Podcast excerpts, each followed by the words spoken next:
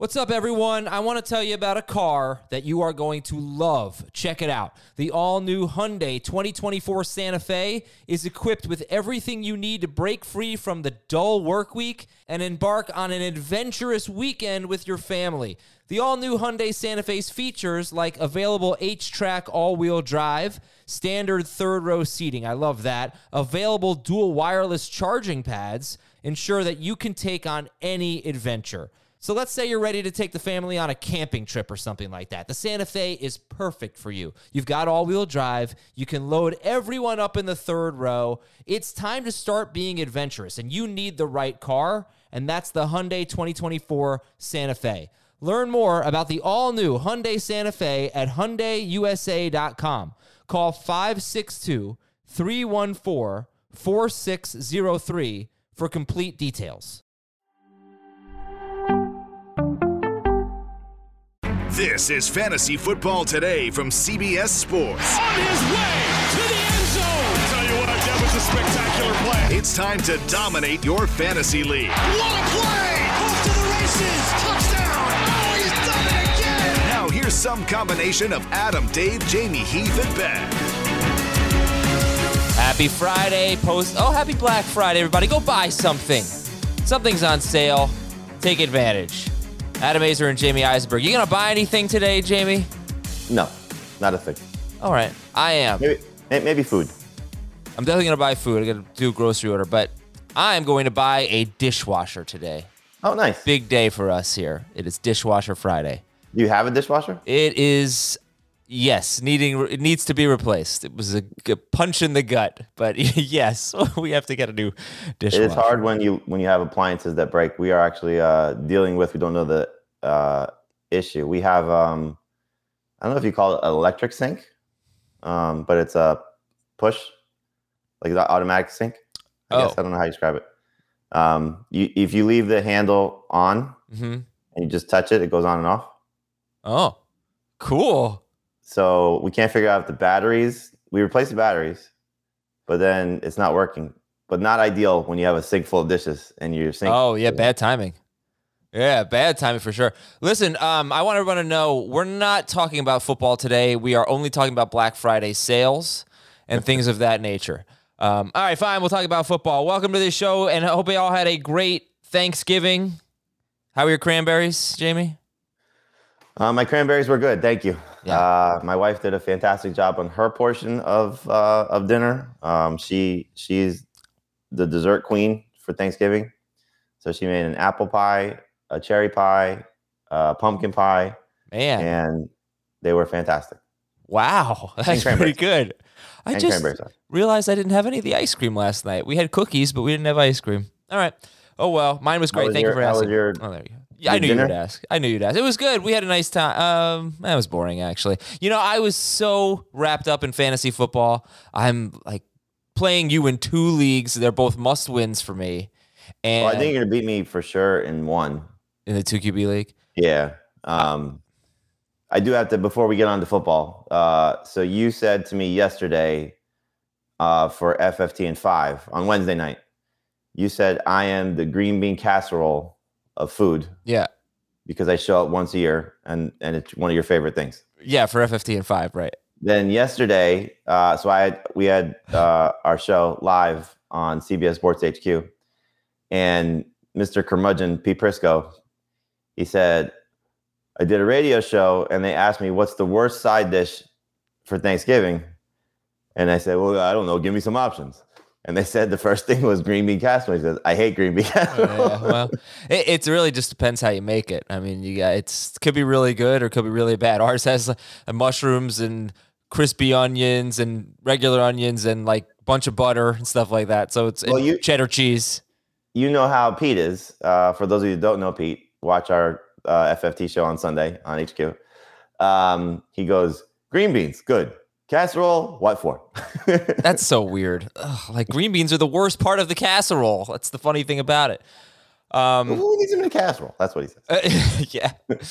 Yeah. Well, anyway, I was so wrapped up in our matchup and I had Carr and Jacobs that I am still like really, really mad at Marcus Mariota. I just cannot stand him. So we're going to actually start with the games. Who are your biggest uh, week week 12 thus far, Thursday winners. Got any winners from yesterday's games?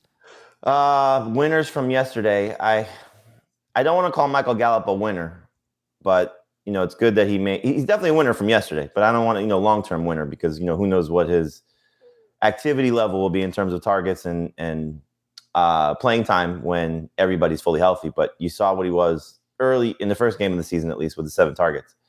So at least he he helped you for those of you that started him.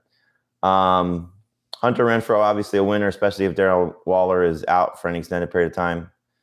Uh, I guess you look at didn't necessarily materialize from a production standpoint, but Devin Singletary and Matt Breida winners. You know, with Zach Moss being huge, the healthy scratch. You know, you had you had mentioned that earlier in the week that there was the report from Joe Buscaglia in the Athletic that it could happen, and it happened.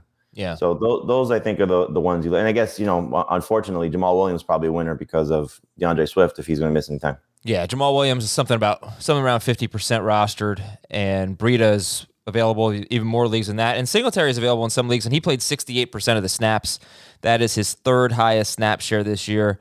It really looked to me like it was going to be more of a Breida thing. I mean, it looks like he started or at least got the the earlier work, um, but they kind of went to Singletary later in the game, and he ended up against the Saints. It was a terrible rush average, but it's understandable. Fifteen carries, forty four yards, and at least with those two, maybe you have something there. I don't know. Who do you think's better rest of season, Breida? Or, I, I, I mean, I, will lean Singletary now, but I think we're still in the same mess. You know, I, I, it helped from the standpoint of now you can at least go back to using Singletary if you were using him as a potential flex play, but it's still two guys. You know, there's still no clarity. You know, it goes from Singletary and Moss to Singletary and Breida.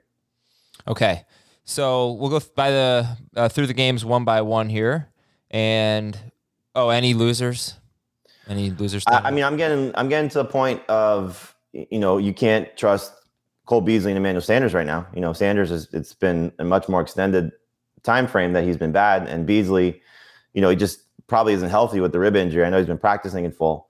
Uh, we probably have a David Montgomery problem on our hands. You know, I mean, mm-hmm. it's now three games in a row where he's been you know bad, and you know, it, I, I, don't know what to point to. You know, is is some of the changes that they're trying to do in the offensive line not working? You know, you thought getting some guys back would be helpful. Um, the quarterback change, you know, you, you could say the first two games were somewhat matchup related, but I know Detroit's run defense has been better lately, but still, you, I, I thought top ten running back. Yeah, he had a huge game against them. I mean, it looked like finally this was going to be him getting loose, and yep. It's now he's got two games all season with more than seven non PPR, ten PPR fantasy points, and not a lot of. Ca- he did have three catches, that was good, and he only had nine coming into the game. Um, but yeah, I think I, I don't know. I mean, it might be even worse when Fields get back because Fields doesn't really throw to his running backs. Dalton gave him three catches for 28 yards. Yeah, you wonder though when when will Fields get back? Well, reportedly next week. Okay, I I, I didn't. The the thing I saw was tiny fractures in his ribs. So yeah, I think that's what I think Jay Glazer said. I think it was Glazer said he's probably coming back next week. So hopefully, you, you, I, I don't know if it'll be health related though. You know what the Bears do because Matt Nagy's got to win games and he might feel more comfortable with Andy Dalton. Maybe they got Arizona and Green Bay um, next two games. Not exactly easy matchups. And I look, I think Dalton's just better for their weapons. But Mooney, you know, I just I've said that before. It's just mobile quarterbacks. I don't really like them that much for the passing game. Um, but Mooney, I mean, he, he's he's having a pretty solid year, and yep. he had 123 yards on eight targets. Kmet had a good game here. Obviously, Allen Robinson's out, but that's now two big games in a row. That's 120 yards in two straight games for Darnell Mooney. 16 targets two weeks ago, eight targets in this week, and both of them coinciding with Robinson being out. So, what do you think about this for Mooney uh, going forward? Well, it, you know, if you extend it out a little bit with Robinson, it's now five of six games with at least 12 or more PPR points. So, you know, the floor is starting to establish itself. And now you're seeing the ceiling. You know, so I, I think when it comes to Mooney, you know, he's he's working himself into must start territory. Obviously, in three receiver leagues, he's been there, but in two receiver leagues, you know, it's hard to get away from what the potential is, um, especially with this defense is not good. You know, they're, they're, they're just missing guys. You know, Khalil Mack not being there. I know the pass rush really created a lot of problems uh, for the Lions with holding penalties, but I don't think it's still as good as it would have been, clearly. And uh, you know, Keem Hicks not being there, Robert Quinn had a really good game, but I think you just look at it that they're probably going to be in in, in a lot of shootouts, especially you know the the two games upcoming that you mentioned. You know, Arizona will put up points on them, Green Bay will put up points on them. So and then Minnesota and then Seattle. So yeah, so it, will be a continued stretch where we'll see Darnell Mooney's targets probably be pretty safe, especially if if Dalton is starting. Okay, from the Bears standpoint, well, Kmet, you know, we can talk about him next week. I guess Arizona has been very good against tight ends, but they've faced, I think, one good one, and that was Kittle. in a huge game. 33% rostered. Meanwhile, Jamaal Williams is going to be probably the most added player. I mean, we'll see what happens. It's a shoulder sprain for D'Andre Swift, but if Swift's out, then you're going to get close to 100% roster percentage for Jamaal Williams, who had 20 touches in this game. Um, they have Minnesota next week. And uh, yeah, anything? How about TJ Hockenson? Three. Thank God he scored. He was started in 61% of leagues. I feel like that's. I feel like that's what it should be. You know, if he's your only tight end, you can roll with him. But I mean, I have a few leagues with him, and I wouldn't mind having another tight end. I, I know he caught the touchdown. That's great, but three targets, three catches. It's just a little tenuous situation here. Yeah, you know, when, when we got when we were at the beginning of the season, and we said the benefit for TJ Hockenson is he's going to be the best receiving option and maybe the only receiving option that's reliable on his team. The problem is every team knows that, and this was the concern is that he's just going to get taken away by a lot of opponents. And so, you know, you see how teams are rolling coverage against him and, and putting, you know, corners on him because, you know, you don't really fear the receiving corps there. Maybe Josh Reynolds opened some things up. He's probably a winner too, you know, just for a guy that getting his feet wet a little bit the last couple weeks with his new team. Um, but yeah, I, I, think you said it best. If you if he's been your guy all season long, you stick with him. Uh, but if you if you see somebody, you know, there's going to be some teams that drop. If Freiermuth has a bad game, uh, maybe some people buy, you know, ten team leagues they're dropping Zach Ertz because they have to. Um, some of those situations, you know, you, you can you can pivot.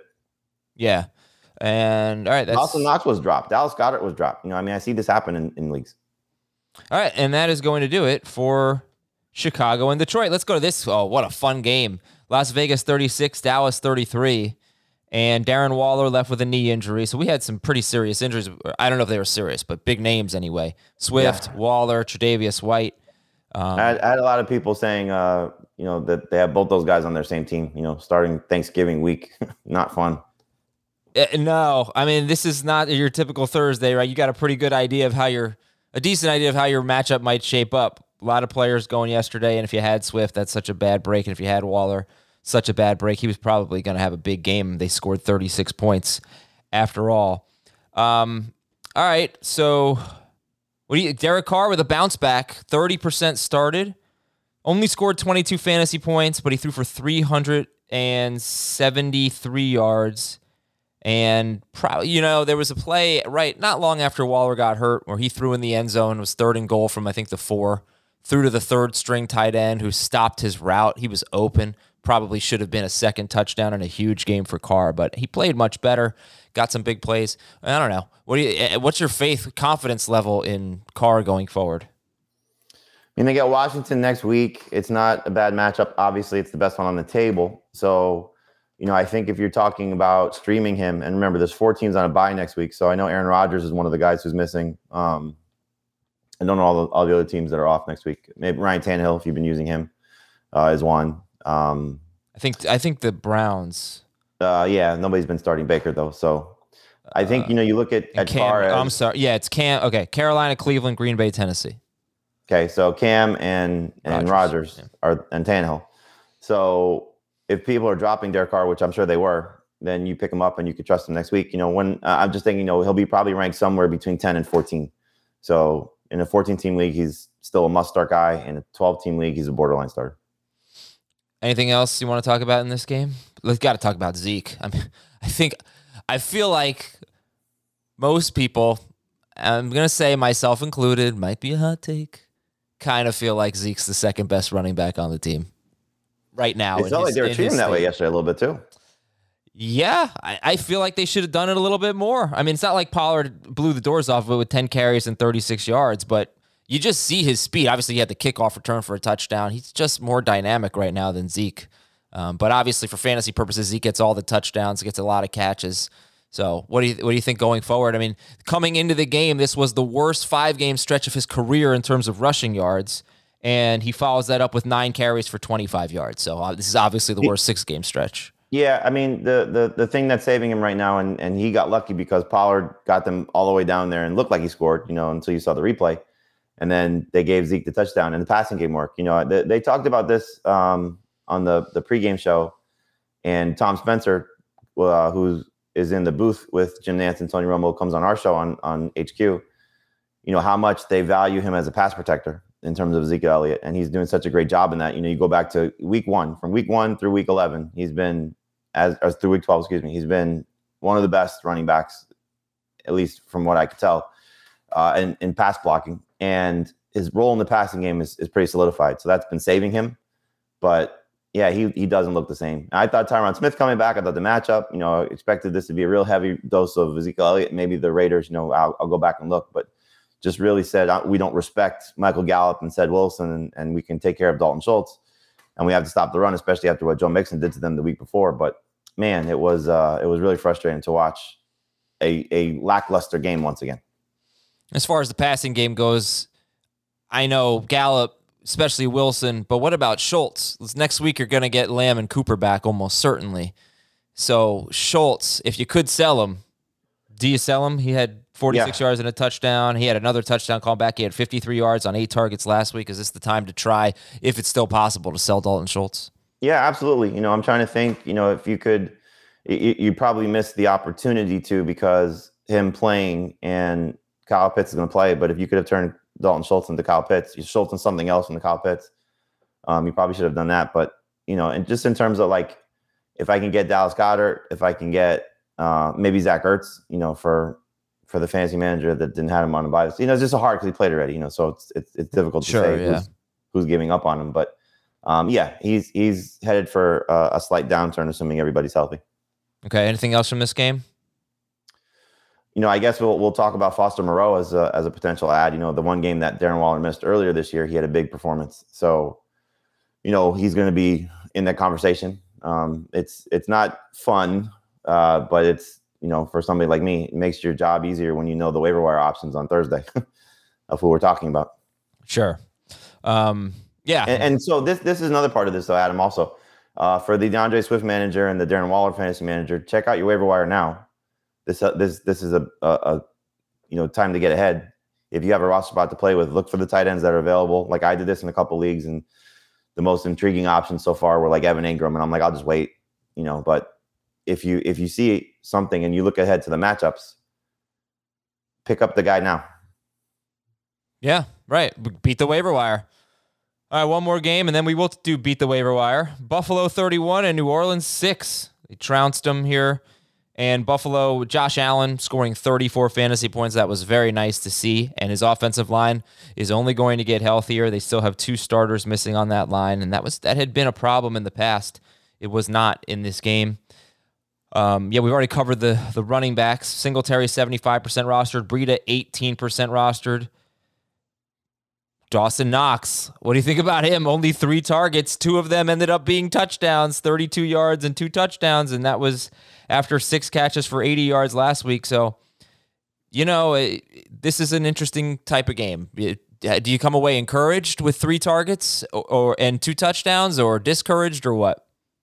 I mean, obviously you're encouraged by the two touchdowns. You're discouraged by the the other stuff. But I think you know that's kind of what he was in the beginning of the season. So, you know, you're thrilled if you started him. You uh, you obviously have to hope that he continues to find the end zone. This is, I think, just the type of player that he is. You know, he's going to have some games where he, when I say disappears, he just disappears from the the the workload opportunities, target opportunities, catches opportunities. But you know, he's still running a lot of routes. He's obviously still a red zone threat, and it's a better version of what Robert Tonyan was a year ago. Yeah, exactly. And hopefully next year will be a better version of what Robert Tonyan is this year. Uh, okay, and from the from the Saints standpoint, we didn't expect a lot from them, but Tony Jones was really disappointing. I think he scored two fantasy points, didn't have a catch. Maybe scored one. What did what did he end up with? Uh, not good. I think it was like 2.9 or something like that. Okay, yeah. And Montgomery actually ended up in PPR leagues being a lot better than him, but we're just hoping. I look. I, you know what? The, we don't know for sure that they're going to play that Ingram or Kamara is going to play next week. I suppose they have a Thursday game again against Dallas. So if they were out, you know, would you feel better about Tony Jones, who had 16 carries for 27 yards. I mean, 16 carries is good uh, against Buffalo. Would you feel better about him against Dallas, or would you go with Montgomery?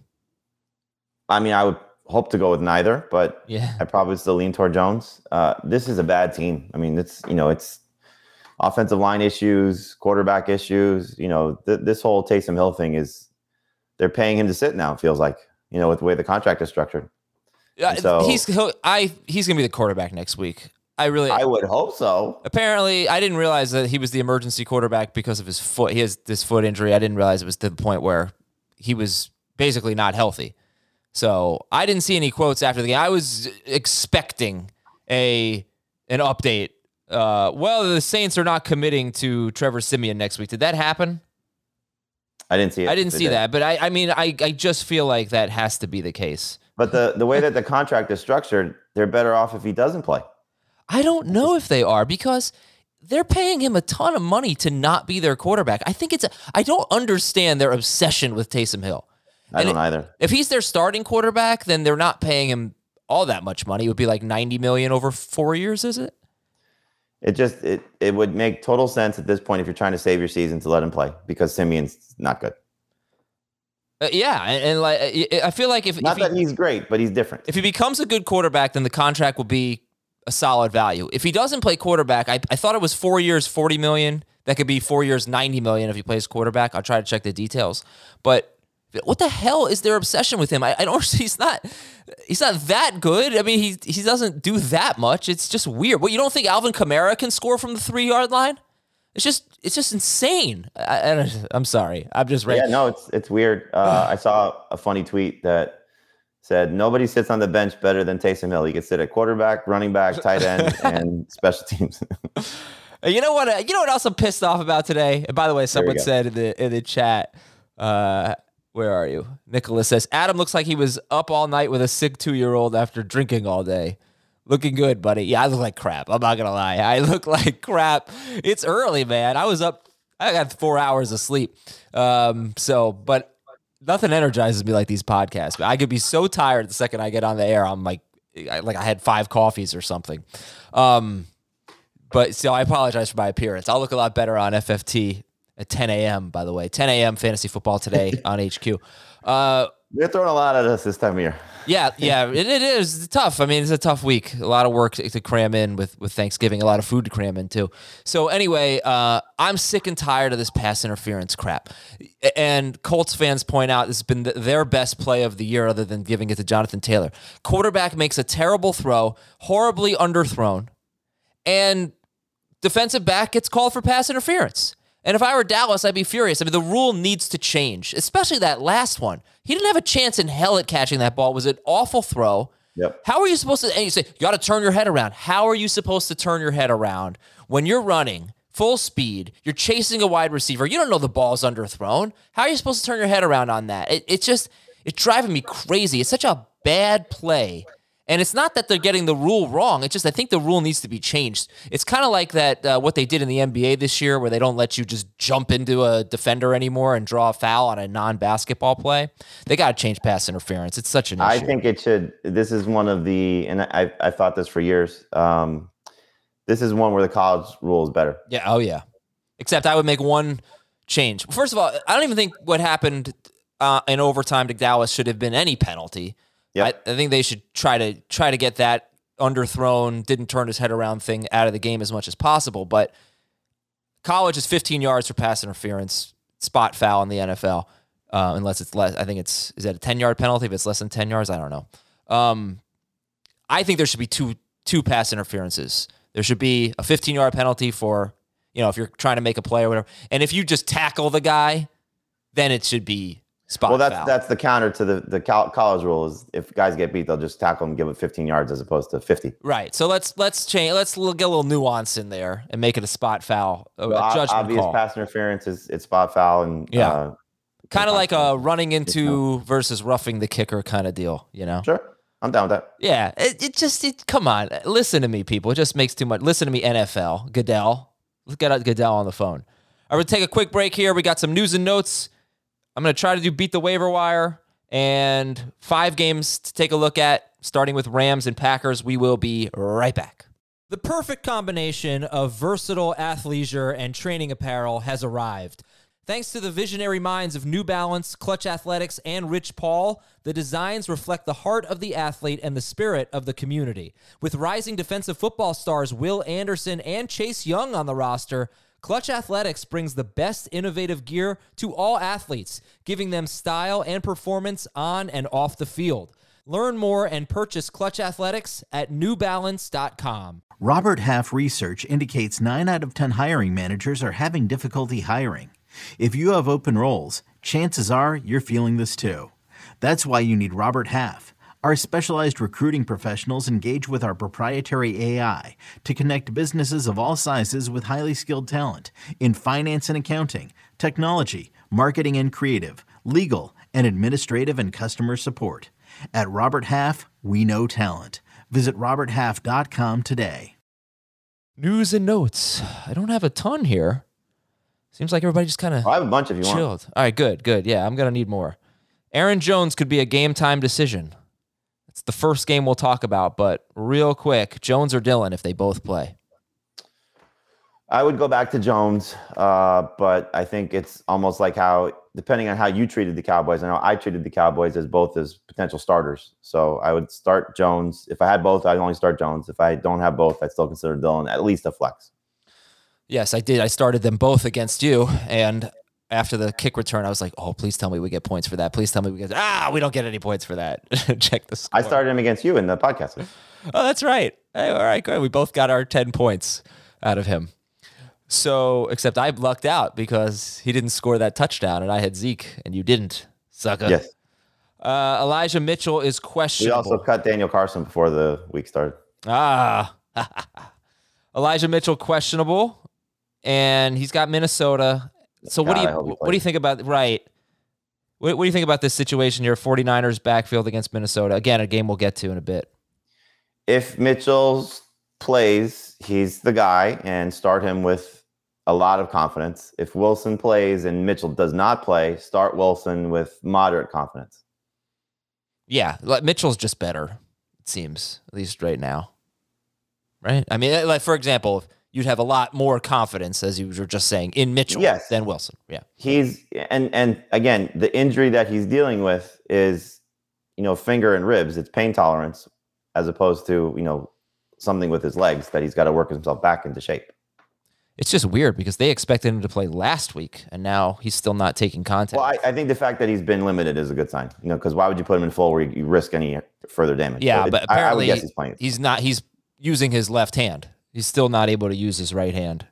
Eli Mitchell, we're talking about. Mike Evans missed practice. It's back soreness, so I don't know. I feel like he's going to play, but we'll see if he practices today. Yep.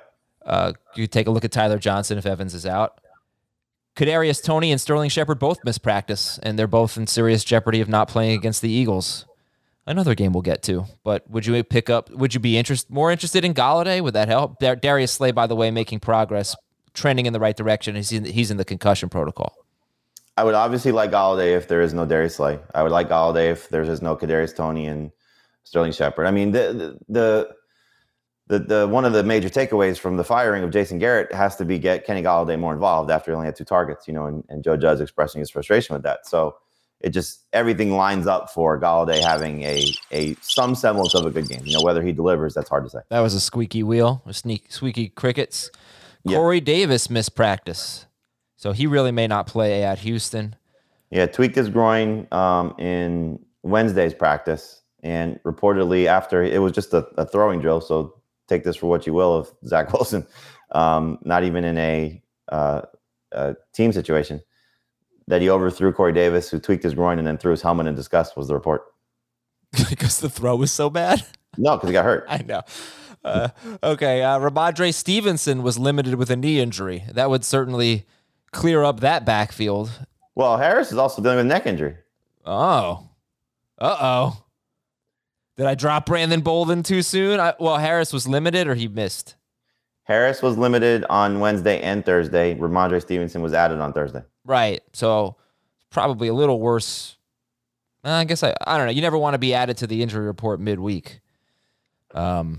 Okay, so we'll keep an eye on that. If they don't go, if one of them goes, then it's a great situation. If if both of them don't go, then what what's the deal? Bolden, Taylor? It's what we thought when they both had the concussions. You know, I, I would think Bolden is the better of the two, but JJ Taylor will play. Uh, but you know, I, I think one thing that we're overlooking a little bit, at least the way it feels, um, the Titans defense is still good. You know, and don't don't forget about that. Just because they lost to the Texans, the defense didn't fall apart. Right. Offense fell apart. Okay, more news and notes. Wrap it up here. Minkah Fitzpatrick off the reserve COVID list. So you said Pittsburgh's going to get healthier this week, right? They're going to be. That was the expectation was that T.J. Watt and Joe Haden would be joining Minkah Fitzpatrick. We expected Fitzpatrick back because of the COVID nineteen protocols. Um, so not an easy situation for the Bengals passing game. I think Joe Mixon will still be fine. AJ Brown missed practice, and he's in jeopardy of missing the game at New England. He's the only Titan we'd be interested in starting anyway. But Nick Westbrook Well, no. pick up the slack. You mean from the receivers? Uh, yeah. Well, I thought we kind of said sit them all anyway. It, it's it's the safest route, but if you get, I mean, look, we got both D'Onta Foreman and Jeremy McNichols still banged up. Foreman's dealing with a tricep injury, and McNichols, I think, is the more important of the two because of his role. Yeah. uh, still in the concussion protocol. So if you have Hilliard after what we saw, I don't think it'll be as good because the Patriots know he's what he's capable of doing, and there's limited weapons if AJ Brown doesn't play. But we've seen this. The Patriots are one of I think five teams that have allowed 70 plus receptions. They're bad in that regard to running backs. And so if you have that situation once again, I think Hilliard is is in the flex conversation for sure. Yeah, and actually, the game, one game we saw without AJ Brown and Julio Jones was the Jets game, and Jeremy McNichols had a huge game catching the ball out of the backfield. So that does make some sense there. Uh, Marquise Brown was limited after missing last week's game. Hopefully, he's back for the Cleveland game. He's expected to play. Cordarrelle Patterson was limited. Is he expected to play? Do we know? I think that's the way it's trending, you know. So uh, I'm I'm I'm hopeful. Um, I just spent my last two dollars in uh, the Guillotine League to pick him up. Oh, still in it. Still in it, yeah. Next week's gonna be a tough one for me though because I have both Browns and Patterson and the Patriots guys. That's my running backs. I have both Patriots, both Browns, and Patterson and Javonte Williams. So what I need is I need Javonte Williams to be the lead guy and Patterson to be healthy, and then I'll be okay. But everything, if I get past weeks 13 and 14, somehow survive, I'm in great shape. Okay. Well, Doesn't mean I'm go. going to win, but I'm in good shape. Well, You're not going to pick up any free agents, unfortunately. And finally, Well, Char- no, no, no. You you get for I, I got all the I got Kareem Hunt, Kyler Murray. This is what my my free agents this week. I spent two dollars on Patterson. So nobody spent two dollars on. him. Somebody still has like a hundred bucks left. Um, so remember, if you keep stockpiling all these star players, you can't afford all these other guys. And we're down to what seven guys left? Uh, no, six guys left. Um, my free agents were Kareem Hunt. This is all first come first serve after waivers ran. So Kareem Hunt, oh, okay. Kareem Hunt, uh, Kyler Murray, um, Brandin Cooks, and one more. Oh, I swapped out Joe Burrow for Kirk Cousins. What a fun league. It is fun, and and waivers lock after week fourteen. So Uh, okay. And Jerry, Jerry you have you have. Jerry Tillery is off the reserve COVID list. That's that's a cool feature, by the way. Uh, that's Chargers starting defensive tackle Jerry Tillery in there. I said their run defense has been so much better lately the last four weeks. But So. no Linval Joseph. no Linval Joseph, but he's not a starter for them. Still a big piece. Yeah. Okay. Um, let's beat the waiver wire and confession. I, I did not have time to to go over this, so I am sorry. I went looking at the tight end just because I brought it up. So I have Okay. some tight ends. For All right, I got some DSTs. Minnesota's at Detroit. Yep. Uh, Arizona's at Chicago. I don't know if that's a great one. Um, Phil, uh, Philadelphia's at the Jets. If you know the Jets kill us every week, but should have Zach Wilson starting next week. Miami against the Giants. And if anybody drops the Rams this week, they have Jacksonville next week. That is, those are the headliners there. Um, I think you know. Look, Qadree Ollison, we'll see. I think people are going to be a lot more interested in adding Matt Breida now than they were even yesterday. So let's see if the same thing happens with Ollison. I don't think it's out of the question that he just takes over for Mike Davis because Mike Davis has been so bad. I don't necessarily think it's going to happen, but I'd say him and I'd say Rashad Penny too. I don't know what his status is. I know he left with the injury, but Oh, I'd be picking up DeeJay Dallas first. But I don't think I think if Penny is healthy, like I just don't see Dallas becoming their starting running back. Well, you're picking up Dallas because of Penny not being healthy and because of Alex Collins still being unhealthy. Collins is on the injury report every week, and then he ends up playing. But Penny, Pete Carroll said it wasn't a big deal, but I think Penny started last week. I just feel like they want Penny to be something. I think they want anybody to be something. Yeah, and I think Penny has a better. Well, I don't know if he has a better chance than Dallas. He has to stay healthy, obviously, and he can't ever. So, all right, that maybe somebody in the in the backfield at least for Seattle. Well, uh, who'd you have at tight end? Uh, Logan Thomas, if he's still available, he's at 56%, and we know he's trending in the Oh, right yeah. direction with an amazing schedule ahead. Uh, if people drop Dan Arnold, he's now down to 60%. Um, he was bad last week, obviously, but you know what he was prior to that. Uh, Engram, I think, is going to have a decent game against the Eagles. So if you want to get ahead of it, he's got a chance. And especially if the other two guys are out, based on what Philly's done against tight ends, there should be a spike in targets. Um, Tyler Conklin is is still in the mix. Um, I don't think he's going to have a great game this week against the 49ers, but against Detroit, you just saw Cole Kmet did. You know, so hopefully he has an opportunity there. And then, you know, if you want to look past next week, um, Austin Hooper, as we've seen, has gotten more involved and has some good upcoming schedule, has a has a decent upcoming schedule. So he's in the in the mix as well. Okay, and do you have any interest in Curtis Samuel? Not much, but you know, we'll see. Isn't that a shame? It's been it's hard. I mean, look, he's still not healthy. I know he's trending in the right direction, but he's still not healthy. hmm I'm. If you're just in a super deep league and you're desperate, I'm curious to see what kind of role Eno Benjamin might have when they actually have Kyler Murray. But yeah, I mean, he's 15% rostered. Well, hopefully by that point, Chase Edmonds is back. I think Edmonds is out at least one more game. Uh, he has one more game, yes, Yeah, to fulfill his IR spot. So probably this this is, yeah, right. So what's be- what's the point of picking up you know Benjamin? Good point. but that would be four weeks though. The next game. Remember, the Yeah. initial time frame was four to six weeks because this week counts as a week still. even yeah, yeah, yeah. But he's on IR, so he has to miss at least one more game. Yes. Yeah. Um, I would say receivers, if you want to pick, you should pick up Golladay now, just in case. Um, You know, not not obviously, you know, from a schedule standpoint, but hopefully he's he's right. If you're looking down the road, you know, maybe Julio Jones still helps you. Um, he's he's at sixty two percent. Cool. All right, let's do it. DeVante Parker. Oh yeah, yeah. DeVante Parker, man, very underrated season when he's been on the field. Maybe Will Fuller could contribute at some point as well, and maybe that means Tua Tagovailoa is going to be somebody worth having down the stretch. Okay, Rams at Packers, and I would say you know uh, Garoppolo has a lot of good matchups coming up, and he's really not playing poorly. He's playing pretty well lately. So who do they have next week? 19 more fantasy points in four straight games. He's averaging, I think, like 22 over that span. at Seattle next week. Seattle's defense has been a lot better lately, but this team's uh, got a lot of talent, those 49ers. Okay, let's go to the Rams and the Packers. Here we go. The Packers, Rashan Gary, good news, he's been limited this week. So trending in the right direction, I hope. Kevin King, starting cornerback, he has not practiced this week. He's played three straight games. I don't know if it's normal for him to not practice at least two straight games. I don't remember him leaving with an injury last week. Uh, but, you know, injuries have been kind of a thing for Green Bay because they're defense was playing so well, and then they gave up 34 points last week to Minnesota with uh, some with a pretty banged up defense. Uh, stat of the game: Minnesota last week is the only team with multiple wide receivers to score more than 11 PPR fantasy points against the Packers.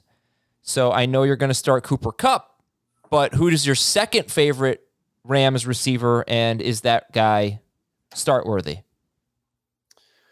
Uh, Van Jefferson is my second favorite for this week. I, I hope Beckham proves to be better than him, but I still trust the guy who's been there the most as of now, or more as of now.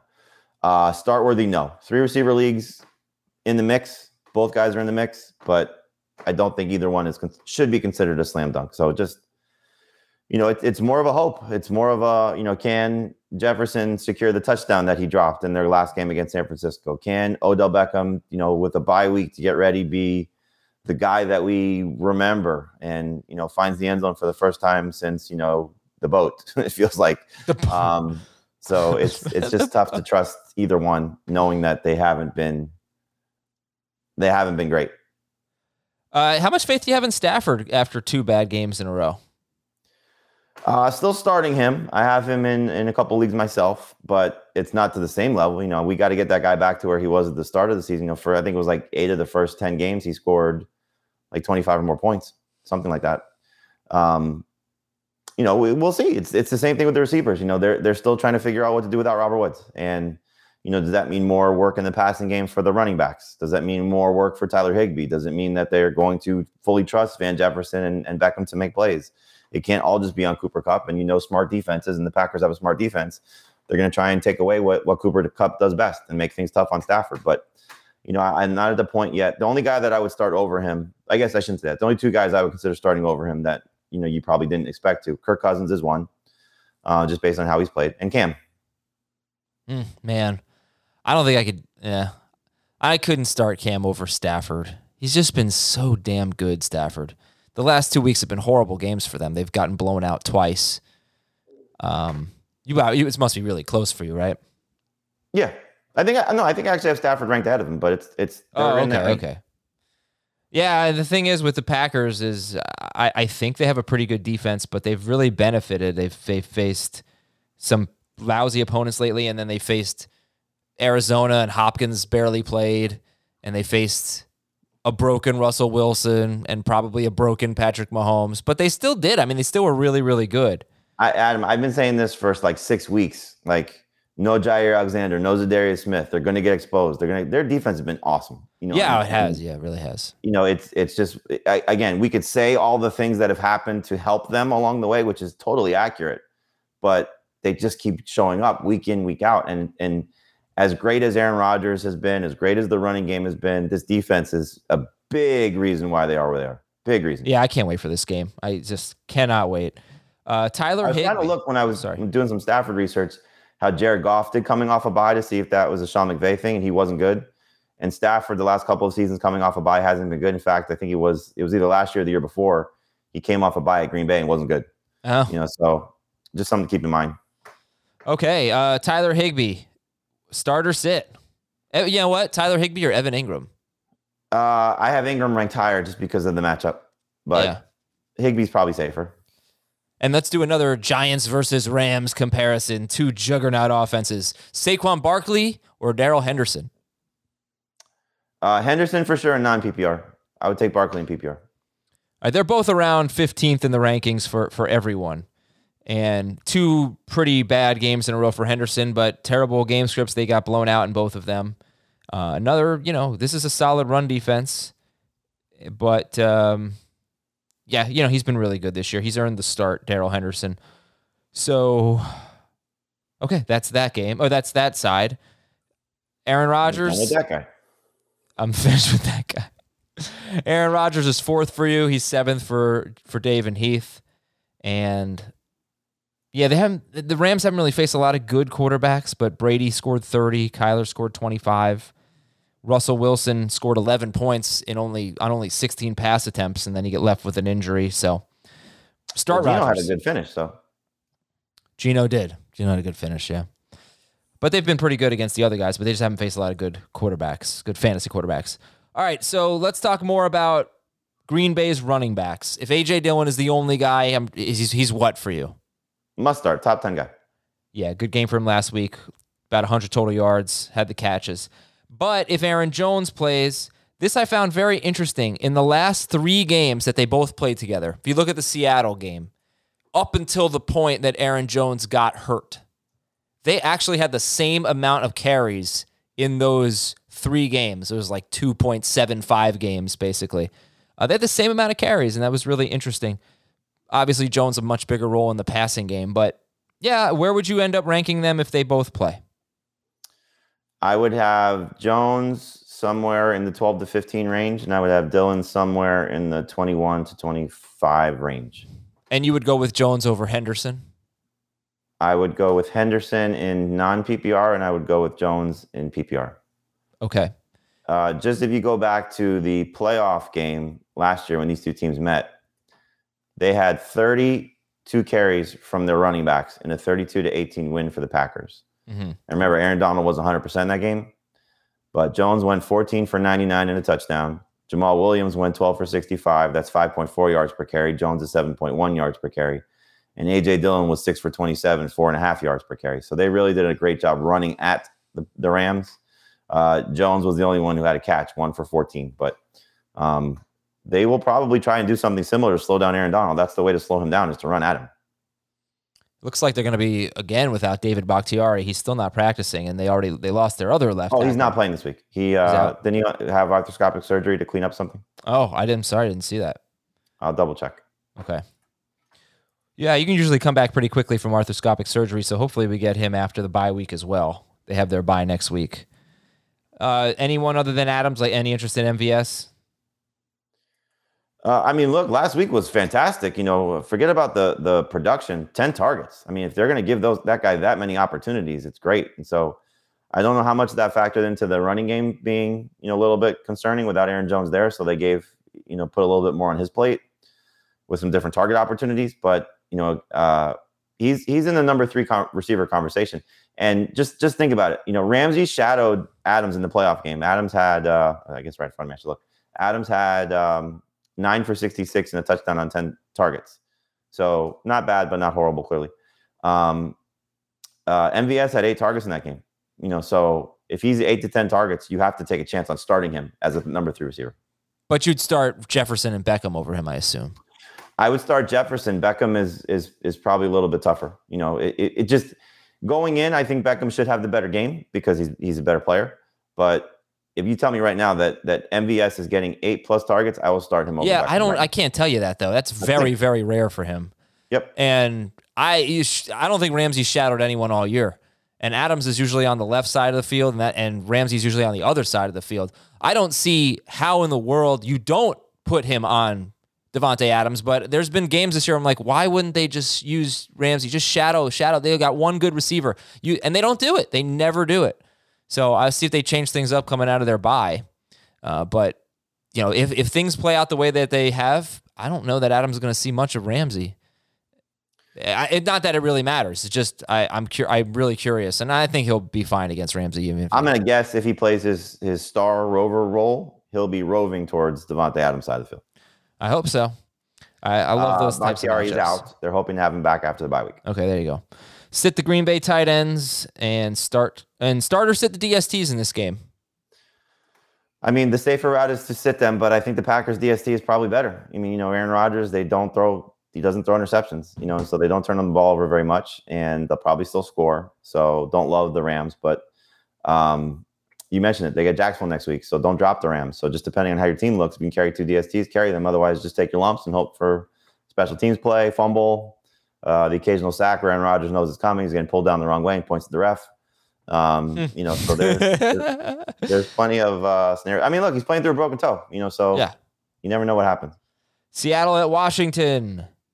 Seattle cornerback DJ Reed missed last week's game, but he was limited in practice on Thursday. So I know they're a little beat up in their secondary. It'd be nice to get him back.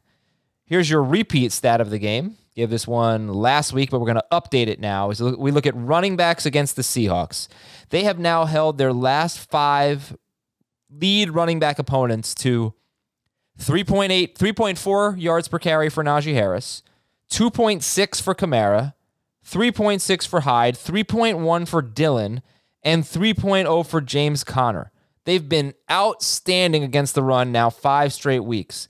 Usually, though, it doesn't matter because they're so bad against pass catching running backs. They give up the most receiving yards by far. 11 running backs have had 37 or more receiving yards against the Seahawks, and they give up touchdowns as well. But, Jamie, you've got Gibson, who had zero catches last week, but he's almost always two catches a game. It's not really, he doesn't have that to fall back on. So now you've got him against a good run defense, very good lately, without the passing role in most games. And Russell Wilson's your start of the week, so you know, thinking the Seahawks are going to put up points. How confident are you in Antonio Gibson? I'm confident from the standpoint of he seems to be healthy. And so a healthy Antonio Gibson's worth starting, even in a tough matchup. You know, you saw it against Tampa Bay. You know, I think if there's any indication of what he's capable of doing in a game, uh, the, the, Seattle, even if Russell Wilson plays great, they're not running away from Washington. Um, that's just not the way that they play for the most part, especially on the road. So I, I think this will be a competitive game. I think Gibson's to have an opportunity, especially early in the game, to have chances. And as we saw, like Josh Jacobs had a good fantasy day yesterday, But if that game doesn't go to overtime and he doesn't have the short yardage touchdown on the pass interference play, it's not great. Um, and I think you can see something similar from from uh, uh, Antonio Gibson. On top of that, we got to yesterday, which is the first day of practice for Washington, and J.D. McKissic showed up on the injury report. Yeah. You know, so he went through a limited practice. I forget what the injury is. Um, if he's if he's dinged up or out, I would Oh, imagine Antonio Gibson's role in the passing That game would- will increase. Yeah, that would change things. Um, so as we sit here today, he's a number two running back. I, I just I, I I got lucky last week saying to sit Antonio Gibson because he fumbled and didn't find the end zone. If he doesn't fumble, it's a it's a solid rushing day. And you know, who knows what happens the rest of that drive. Would you start a Broncos running back or Gibson? Gibson. Would you start a Broncos running back or McKissic? It's a dream matchup for McKissic, full PPR.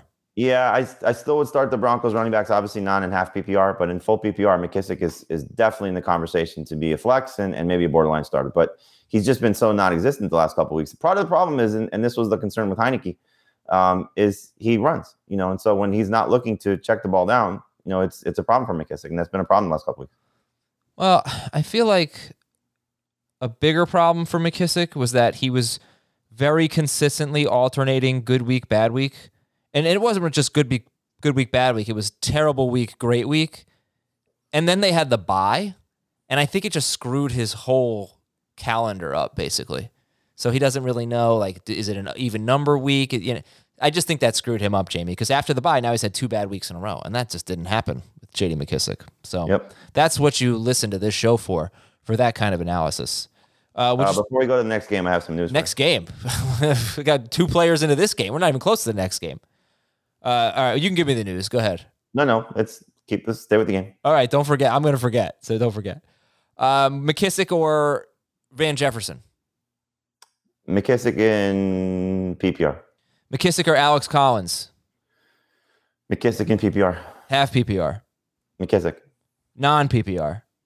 Collins. Okay, I can't imagine you're too confident. Quarter. PPR would be Collins too. Cool. Okay, I can't imagine PPR would be McKissic. McKissic. You're probably not too confident, in Alex Collins. no, Yeah, good run defense, and he's just been he's just been lousy. Good to go with both Seattle wide receivers. throw early, Seattle, please. Just let him get in a rhythm. Let Russell Wilson get in a rhythm. You know, so here's the thing with Russell Wilson, um, and the, this ties into the receivers.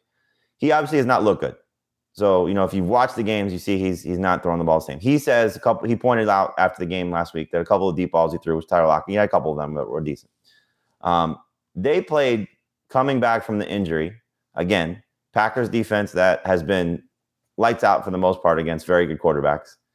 And then they played an Arizona defense that, for the most part, has been lights out against opposing quarterbacks and a very good defense. So it's not like he's had cake opponents that he struggled against. I hope hope that some of the extended practice time and rest with the Monday game gives him an opportunity to get things right. I'm banking on the matchup, him getting things right. I think DK Metcalf and Tyler Lockett both go off in this game. Um, so I think you know this, this is this is Russ. This this is this is on him. You know, you can't sit here and do all this these antics of the pregame warmups when you're not playing, and your team is. If he loses, by the way, one more game, it's the most losses his team has ever had since he's been the starter. Based on what I have read and seen, and I went back and I watched just about every throw he made. He's a little bit off. He missed Gerald Everett pretty open for a touchdown in the last game, but the biggest problem seems to be like they want to have this hybrid of quick stuff, get the ball out of his hand quickly, but also use his strengths to occasionally hit the deep ball because he's the best basically in the business at that. He's one of the best. The problem is they are so bad on third down. They are the second worst team in the NFL, third down conversions. Only Jacksonville is worse. That they can't sustain drives. They have the worst time of possession in the NFL. And if they don't hit those big plays, you got nothing. The good thing is the Washington football team is the worst third down defense in football by far. They are allowing 53% conversions on third down. Number two is the Chargers at 47%. So the, everything is setting up great for this for the Seahawks offense. And if they can't get it going, either they're they're in real trouble, or I'm just gonna say, well, it was a cross country trip and a one o'clock start, and they were tired. they ate too much turkey. Um. It's Monday night. oh, oh, okay. I'm sorry about that. Of course. Uh, then forget it. Then it's fine. Honestly, that's like like So he's he's ten and two in his career on Monday night. He's got like a hundred something passer rating on Monday night. He typically plays well in these setups, and so look, I'm I'm I'm hopeful. I'm hopeful that he's gonna you know bounce back and and look like the quarterback we saw at the start of the season, the quarterback that we saw last season. Again, you know, and this goes to what you're talking about on third downs. Your run game stinks. yeah. This this this should absolutely be. This is the definition of throw to score, run to win. Put the ball in your quarterback's hands. Lean on. You know, DK Metcalf is begging for this. Lean on your playmakers. Alex Collins, DeeJay Dallas. If Rashad Penny and you know whatever health he has is dragged out there, that's not the strength of your team. It's it's not. It's not Marshawn Lynch. It's not the best of Chris Carson. You have to let. If you're going to save your season by any stretch, it's got to be Russell Wilson, DK Metcalf, Tyler Lockett on offense. I like the fact that Pete Carroll says Gerald Everett needs to stay involved. He's a guy you can look at as a streamer as well. Um, so, you know, hopefully that's the case. All right, Gerald Everett or uh, or a Washington football team tight end. Uh, Logan Thomas if he plays. Otherwise, Gerald Everett. Gerald Everett, Seals-Jones missed practice again.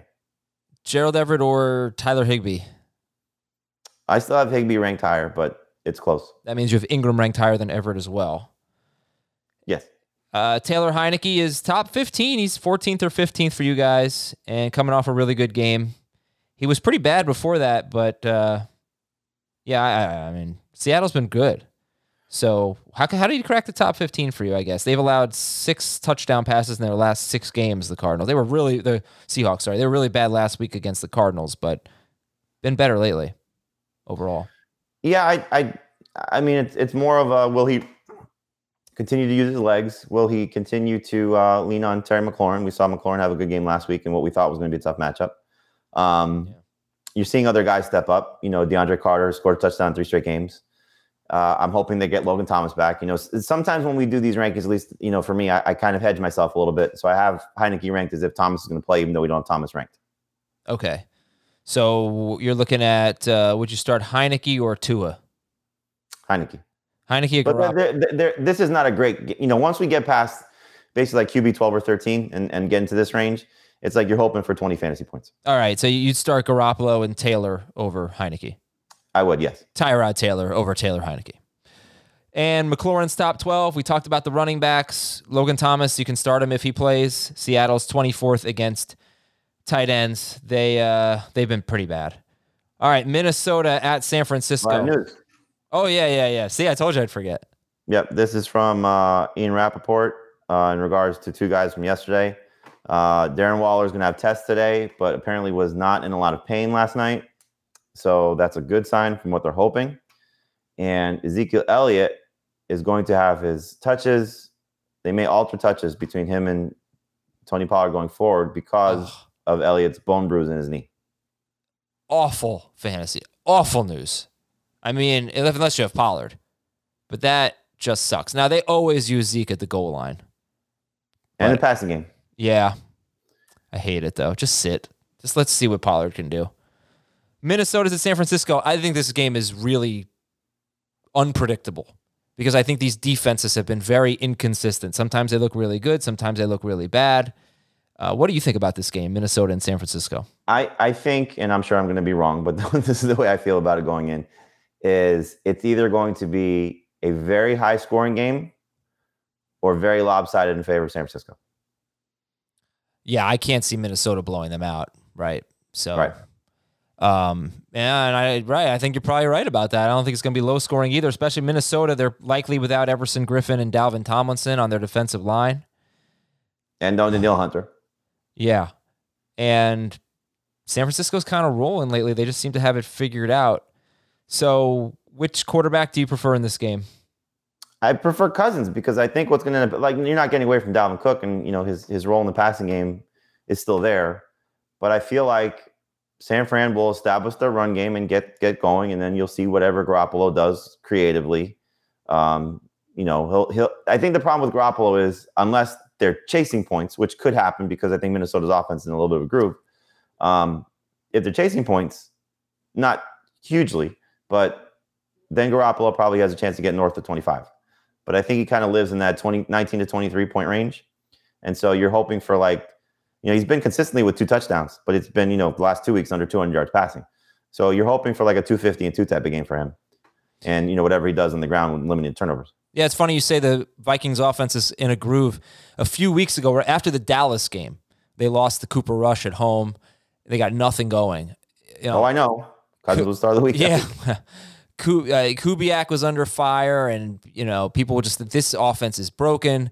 And then they made a change two weeks ago. They just started throwing the ball to Justin Jefferson a ton, and he is carrying them. I mean, I'm so impressed with what I've been. I've watched each of the last two games live, basically, and he's just their best player right now. He's making every play. He's drawing pass interferences, and he's killing it. Um, and then obviously Cook is doing a lot too, but Cook is not really Dalvin Cook this year. Jefferson is carrying that team. It's awesome. Pete, Pete, uh, we had we had a bunch of guys go to Vikings training camp. Uh, Bryant McFadden and Pete Prisco being the two on-air talents. Um, McFadden, BMAC is a former cornerback for the Steelers. His cousins, Patrick Peterson, they do a podcast together. It's great. And All things Pete was- covered. yes, Pete was there, um, you know, doing his training camp tour, and he came away from that saying Justin Jefferson is the best receiver in the NFL. And you know, that's not a huge stretch to say based on his rookie season, but it's still a huge stretch to say based on Tyreek Hill and Davante Adams and you know what those guys at the top of most fantasy rank lists were expected to do, DeAndre Hopkins, et cetera, Stefon Diggs. You know who else said Um, that, right? Huh? You know who else said that?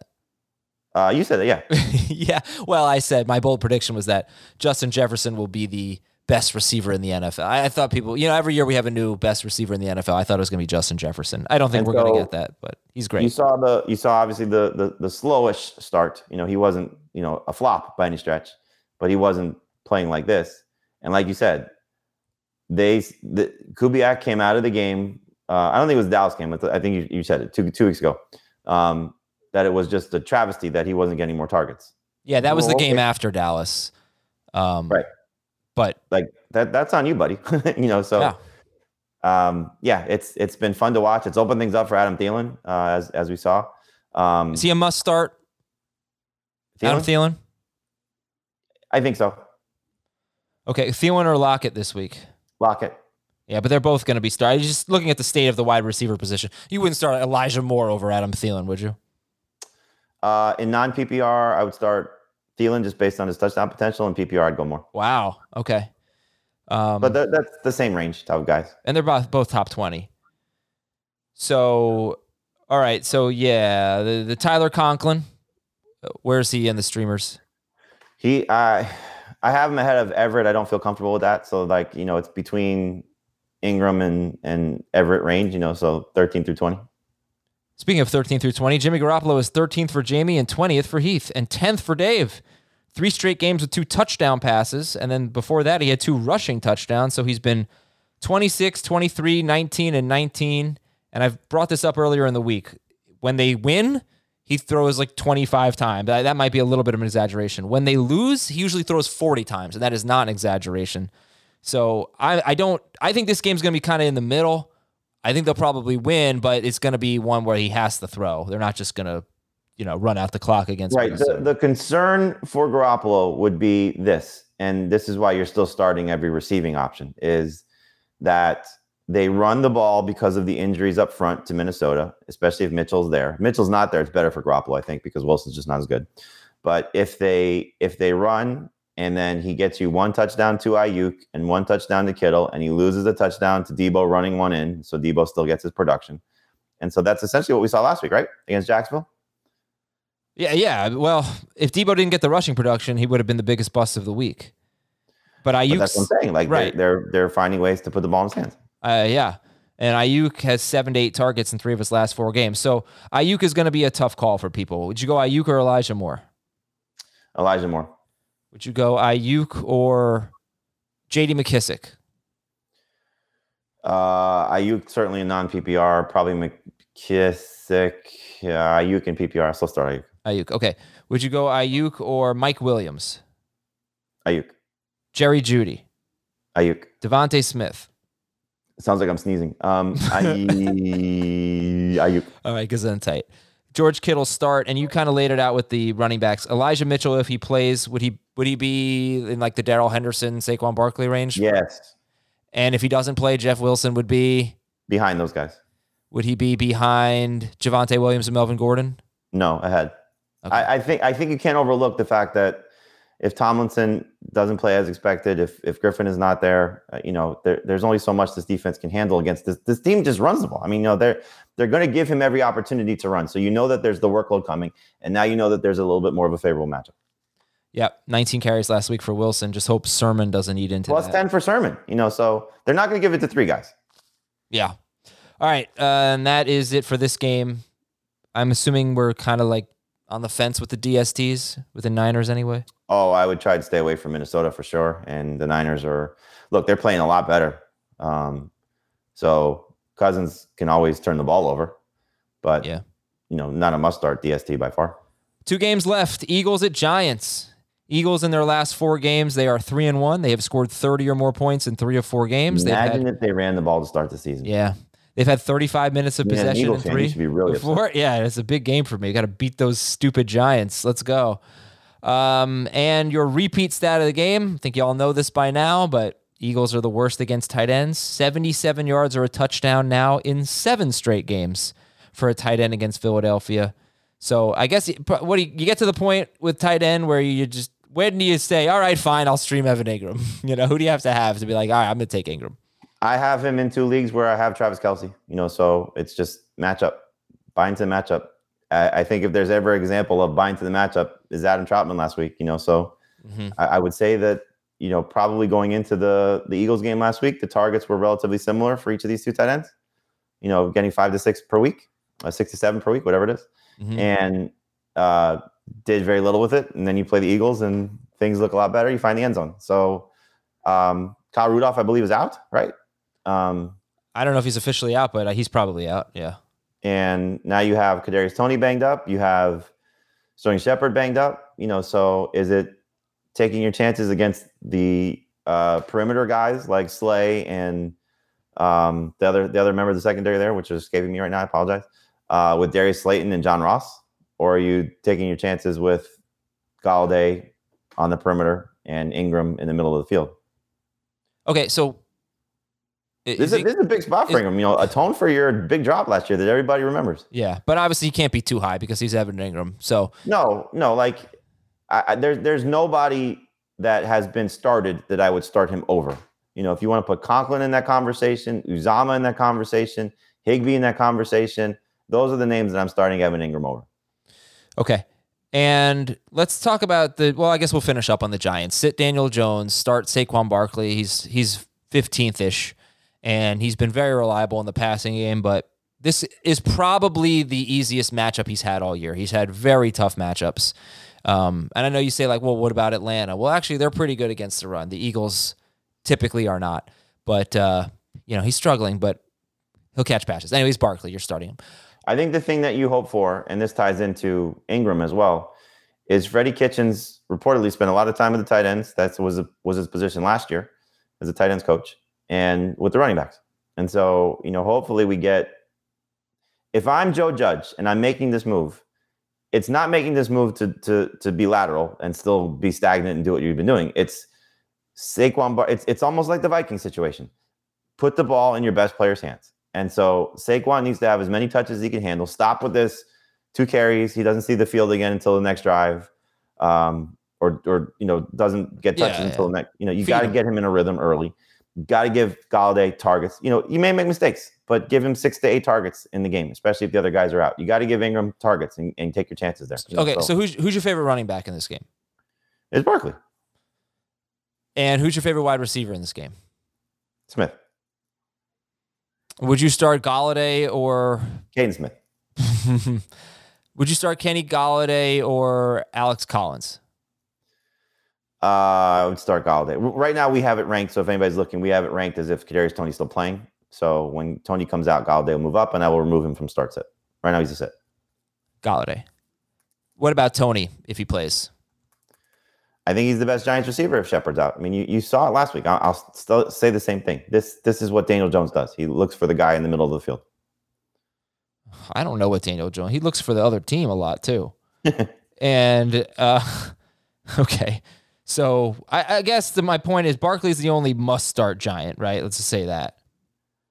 Uh, Barkley is the only must-start Giant. Yes. Right. Like Toney, even if he plays, is not gonna be a must start for you. And Toney only played he plays like sixty percent of the snaps. Now he got did get hurt last week, but he gets hurt every week. Um, on the Eagle side of the ball, I really like Miles Sanders. I mean, I, I know he's gonna have a good rushing average. Giants run defense stinks. It's just a matter of will he score. He's probably not gonna catch a pass. I shouldn't say that, but it, there's a decent chance he doesn't catch a pass. He didn't last week. 16 carries for 94 yards.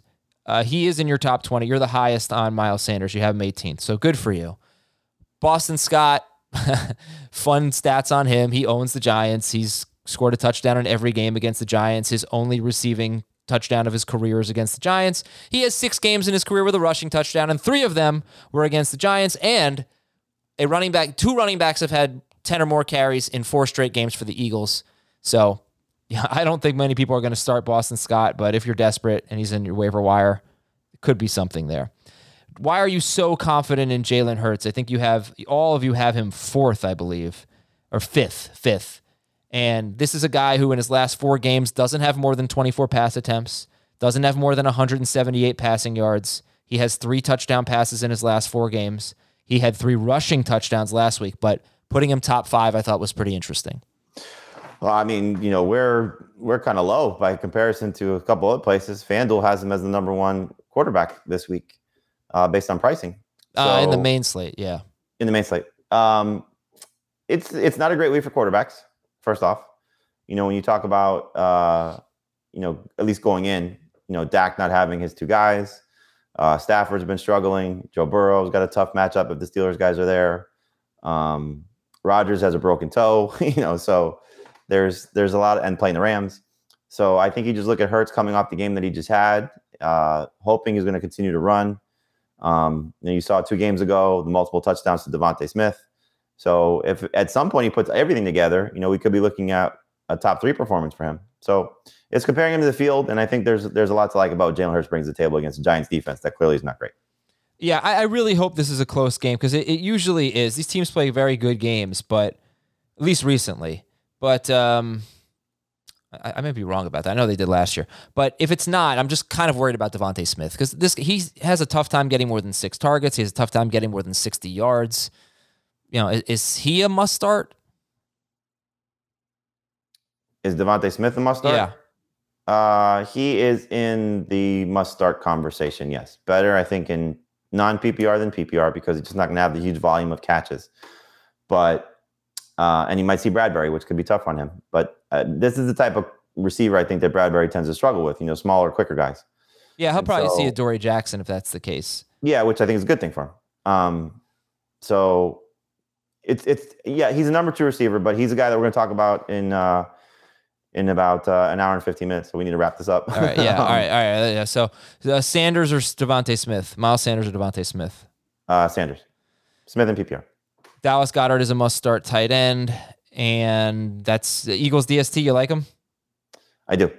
Okay. The Giants have won twice since 2014 against the Eagles. Ridiculous. Crazy. All right. Last game is uh, Tampa Bay and the Colts. So Brady, Godwin, Evans must start. Brady or Hurts? Brady. What if Evans misses the game? Brady. Okay. Uh, Fournette must start. He's in the Barkley Henderson range. Tough matchup though. Yeah, it is a tough matchup. He, luckily, he has three or more catches in every game. He has 14 catches in his last two games. Always get that from Leonard Fournette. Uh, Gronkowski or Dallas Goedert? Who do you like?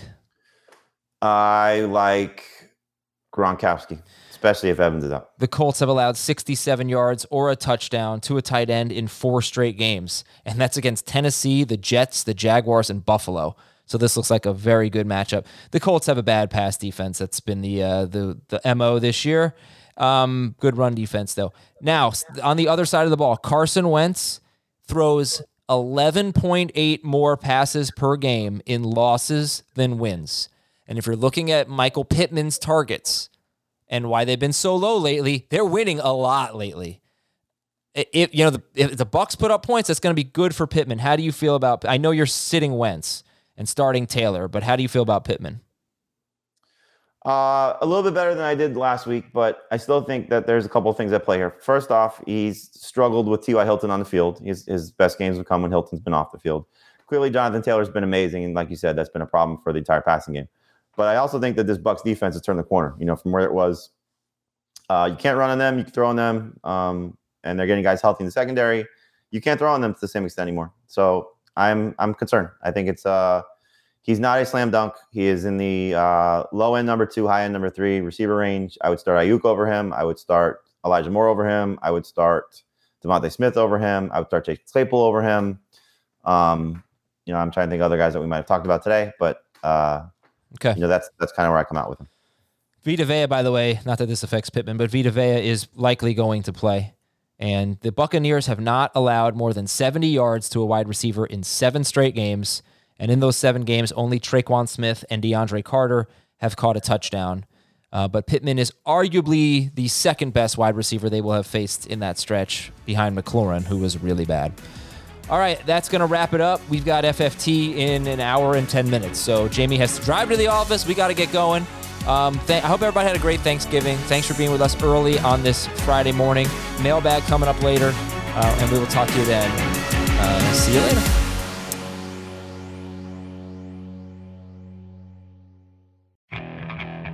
Okay, picture this. It's Friday afternoon when a thought hits you. I can waste another weekend doing the same old whatever, or I can conquer it. I can hop into my all new Hyundai Santa Fe and hit the road. Any road. The steeper, the better. Because my all new Santa Fe is available with HTRAC, all wheel drive, so I can hit the trail without a worry in the world. Heck, with three rows and best in class rear cargo space, I can pack the whole family in with all our gear.